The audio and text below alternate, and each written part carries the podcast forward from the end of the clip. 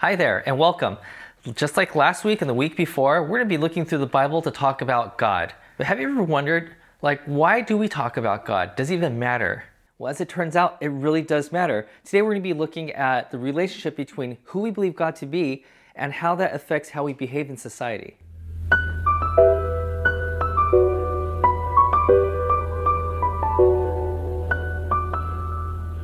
We're in part 3 of a series called Passion Friday.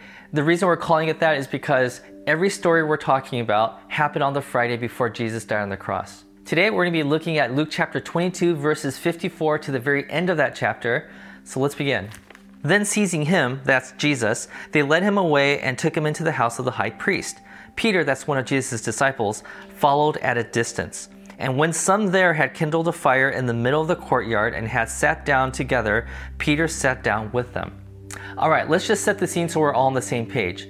In the last few verses, Jesus was arrested in the garden. Since the people who arrested Jesus were the religious rulers of Israel, they had to take him to a proper trial. But that's not where they take Jesus. They didn't take him to a courthouse. Instead, they took him to the high priest's house. So right off the bat, we know something's not right. Jesus is taken to the high priest's house instead of a courthouse. In other words, this is done in private, and Jesus is about to not get a fair trial. And we also learn that of the 12 disciples, the only one that's in the vicinity of where Jesus is right now is Peter, the oldest disciple. Keep in mind, a few chapters ago, Peter told Jesus that he's going to stick with him to the death. But there's something in his mind that's causing him to compromise on that promise, and we're going to find out in a few verses. A servant girl saw him seated there in the firelight. She looked closely at him and said, "This man was with him." But he denied it. "Woman, I don't know him," he said. Okay, there's something that's really interesting that's happening here culturally. Here, it's a servant girl that makes the accusation that Peter was with Jesus. But back then, women's testimony had little to no weight. And not only that, it says that this girl was a servant, so her testimony had even less weight than that. So all Peter had to do was just ignore her, but there's something inside of him, I don't know, maybe guilt, that prompted him to respond to her. All right, let's keep reading. A little later, someone else saw him and said, "You also are one of them." "Man, I am not," Peter replied. About an hour later, another asserted, "Certainly this fellow was with him, for he is a Galilean." Now, Galilee is in the northern part of Israel, and they had a special dialect and an accent. So as Peter is denying knowing Jesus at this point, everybody's like, "I recognize that dialect. You're from Galilee. You must be with Jesus." Peter replied, "Man, I don't know what you're talking about." Just as he was speaking, the rooster crowed. The Lord turned and looked straight at Peter. Apparently in this setting, Peter and Jesus could see each other. Then Peter remembered the word that the Lord spoke to him. "Before the rooster crows today, you will disown me 3 times. And he went outside and wept bitterly. Now remember the details to this story because we're going to come back to it because this is very important what just happened. Let's keep reading. The men who were guarding Jesus began mocking and beating him. They blindfolded him and demanded, "Prophecy, who hit you?" And they said many other insulting things to him. Now here's an interesting tidbit about the way that Luke tells this story. This scene where Jesus is blindfolded and beat down and mocked and ridiculed happened in plain sight of Peter. So Peter's watching this happen. All right, let's go on. At daybreak, the council of the elders of the people, both the chief priests and the teachers of the law, they're called the Sanhedrin, by the way, met together. Jesus was led before them. "If you are the Messiah," they said, "tell us." Jesus answered, "If I tell you, you will not believe me. And if I ask you, you would not answer." That's Jesus' way of saying, this whole thing is rigged, so I don't even know why we're having this trial. We all know the outcome of this. "But from now on, the Son of Man will be seated on the right hand of the mighty God." They all asked, "Are you the Son of God?" He replied, "Well, you say that I am." Then they said, "Why do we need any more testimony? We have heard it from his own lips." All right, so today we're going to be talking about 2 people, Peter, and the second person is, well, a group of people called the Sanhedrin. But first, a little cultural context.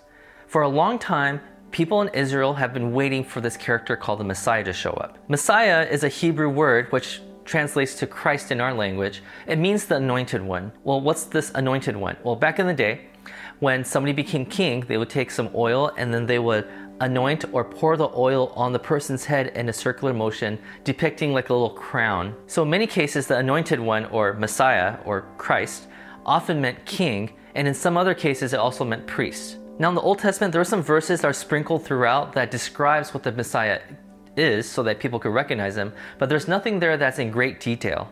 So naturally, a lot of people came up with their own version of what the Messiah is going to be. So let's just say I have a few minutes to interview Peter, and I asked him, who do you think God is? What is he like?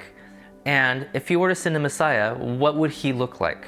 My guess is that he would say something like this. Well, the Messiah is going to be like somebody from the book of Judges. You see, because in the book of Judges, there is these outside people who have occupied their land, and so God raised up a military leader called Judges to cast them out. So God raised a coward like Gideon into a leader, and this leader raised an army of 300 and chased out the Midianites. You see, for Peter, the reality was that he was raised in a nation called Israel that was occupied by the Romans. And he knew that it would take someone like the Messiah, a God's chosen one, to chase out these bullies out of their own towns. So Peter's view was quite common in the first century. People believed back then that God's going to send a Messiah who's going to raise an army so that we could fight off the Romans out of our land. That's what Peter believed about God. And this is why we find out a few verses ago that Peter was carrying two swords with him because he was expecting a battle. So try to see this story from Peter's view. He expected Jesus to be a militant leader. So if Jesus gets captured by the lesser soldiers, the JV of soldiers, how is he supposed to lead a rebellion against the Romans? So as Peter is trying to fulfill his promise of sticking with Jesus to the end, he's following him wondering, is this really the Messiah? Am I going to lay my life down for somebody that might not be the Messiah at all? You see, this is why Peter denies Jesus 3 times. His belief that God was a militant God was in contradiction to what he was seeing in front of him, and that's why he was considering leaving Jesus. But the little detail at the end was really interesting. Just as Peter denied Jesus 3 times, one of Jesus' predictions comes true. So Peter's thinking, he's not the real deal. He's not the real deal. And then one of Jesus' predictions come true and he's like, wait a minute, he might be the real deal. So there's this tension inside of his head. He doesn't know exactly how to process what just happened. Then we have the Sanhedrin. There's about 70 plus people in this council that basically make rules and makes decisions on behalf of Israel. Now, if I had the chance to sit down for a few minutes and interview these guys, I would ask the same question. Who do you believe God is, and what kind of Messiah would he send? Now, my guess is that they'll say something like this. Oh, we believe that the best story in the Bible is the story of King David. He's the best king that we ever had. And you know what? In the same way that David swung his sling and threw it at Goliath and took out the Philistines, in the same way, God's going to raise up a Messiah in our midst that's going to take care of the Romans. And then maybe another person in the council will say, oh no, well, my favorite story in the Bible is the story of Moses. Because what the Romans are doing to us is exactly what Pharaoh did to the Israelites in the Old Testament. And you know what he did? He sent out plagues that didn't affect us, but only affected the bad guys. So the Sanhedrin, they believed that the Messiah was going to be someone like King David or like Moses. But Jesus is nothing like those two characters, at least in their eyes, because when Jesus casts judgment, it's not against the Romans, it's not against the tax collectors, it's not against a prostitute, it's against their own people. It's against the religious order of Israel. So they're thinking, this can't be the Messiah, because the Messiah would act in favor of us, not against us. And to make things a little more complicated, there's something else that's been happening in history at that time. As it turns out, there are a lot of false messiahs that came to prominence in that time in history. And these quote-unquote messiahs, they would have gatherings and protests, and sometimes they'll burn things down to make a point. And every time these insurrections would happen, the Romans, well, they'll basically take down the leader of that group, and then the movement kind of stops. But that's not all. They also tighten their grip on the Jewish community just to teach them a lesson. So the Sanhedrin, they're trying really hard to make sure that these false messiahs don't gain prominence, because if they did, then the grip that the Romans had on them might get tighter, and they might lose a little more of their rights as a worshiping community. So the point I'm trying to make here is that both Peter and the Sanhedrin, they were both doing what they thought was right according to who they believed God was.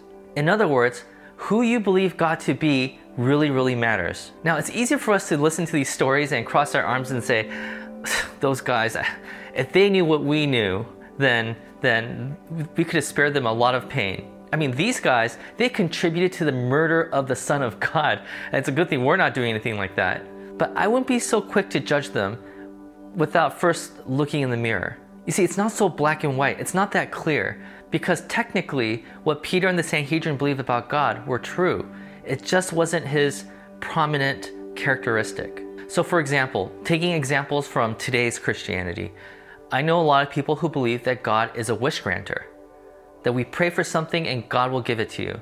And it is true, yes, that is true. Sometimes God gives us things that we pray for, but that's not his primary characteristic. But what happens if we do make that his primary characteristic? Well, you probably heard people say, I prayed for this 1,000,000 times and he didn't give it to me, so God must not be real. I know so many people who've given up on Christianity because they didn't get what they asked for. But when we look through the scriptures, what we discover is that God is more interested in transforming us, so we start praying for the things that God wants us to pray for, and then give us the things that our hearts desire. What you believe about God affects the way you pray. Maybe for some of us, we believe that God is some divine police officer just waiting for us to make a mistake so he could judge us right there and then. And these people, they often equate Christianity with following a bunch of rules because that's what they believe about God. So they live their lives and their faith every single day with a lot of fear, walking on eggshells because they're afraid of the condemnation that might come with God judging them.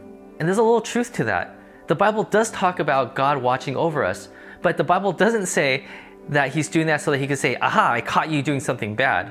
Rather, it says that God wants to help us escape the cycles of destructions in our lives. So he wants to transform us, make us into people who overcome these bad behaviors. If you believe that our God is a God that likes to bless America and that anybody who comes against this nation is an enemy of God, and you believe that that is his prominent feature, that this is who God is, then our behavior reflects something very dangerous. We build up walls because we're afraid that the people who come into this country might taint our culture or make us weaker as a nation. Or when God does bless this country with a lot of resources, we tend to hoard them because hoarding those resources makes us into a stronger nation. Or perhaps you believe that God's primary characteristic is to bless the institution of the church. And yes, God wants to bless the church, but that's not his primary function. God wants to raise up the church to become reflectors of him.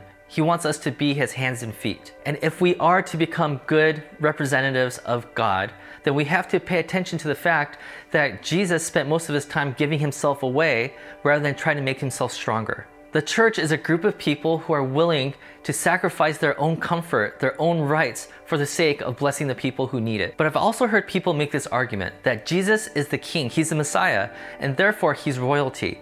And if we are an extension of that royal king, then we must be also royalty. And yes, that's true, but keep in mind that Jesus redefined what it means to be a king. One of the first Christian leaders of the first century, his name is Paul the Apostle. If I were to sit down and had an interview with him and asked him, who do you think God is like? And what kind of Messiah do you think he would send? This is what he would say. This is from Philippians chapter 2. He says that Jesus, the Messiah, who, being in the very nature of God, did not consider equality with God something to be used to his own advantage. Jesus is God, okay, but he doesn't use the God card on anybody. Rather, he made himself nothing by taking the very nature of a servant, being made in human likeness, and being found in appearance as a man, he humbled himself by becoming obedient to death, even death on a cross. So Paul is saying this, as I understand it, the most important characteristic of God is that he is a humble servant. And then he says this, therefore God exalted him to the highest place and gave him the name above every name, that at the name of Jesus every knee should bow, in heaven and on earth and under the earth, and every tongue acknowledge that Jesus Christ is Lord, to the glory of God the Father. So let me summarize that. He basically says that the way that Jesus became the high and exalted king is through being a servant. Jesus lowering himself and humbling and caring for other people sacrificially is what got him the high and exalted seat on the throne. So as the church, we're supposed to mimic the humble servant Jesus. So Paul is saying, in the way we treat each other and the way we live our lives, never ever use the royalty card, because Jesus didn't use it. He humbled himself down to the level of a servant and even died on a cross. And now that he lived that life, he is now exalted in the highest place. So as Christians, we don't live our lives as if we're better than other people. We live our lives humbly and servingly, taking care of the people around us. So at all times as Christians, we have to keep asking ourselves, how can we serve the world? How can we serve our neighborhood? How can we serve our community? And if the best way to serve our community is by keeping our doors closed so we don't have physical gatherings, so that we don't get more people infected, then that's what we're gonna do. If doctors tell us that we have to wear masks every time you go out, that's what we're gonna do, because we are servants. If the government temporarily suspends our right to gather, and worship together inside of a building, we're going to do that because that's what a servant would do. And when it comes to casting a vote, as Christians, we're supposed to vote according to what might help our neighbors, not just ourselves. Why? Because that's who we believe God to be. So who we believe God to be, what his primary characteristic is, it really matters because it changes the way we vote, it changes the way we spend our money, and it affects the way we treat the people around us. And if you've read the Bible, you'll know that his primary characteristic is that he is love. So church, may the Father continue to reveal to us who he is and how he loves the world. And may the Holy Spirit continue to transform us from the inside out so we become more and more the people that reflects God's goodness. And may we all experience heaven together. God bless.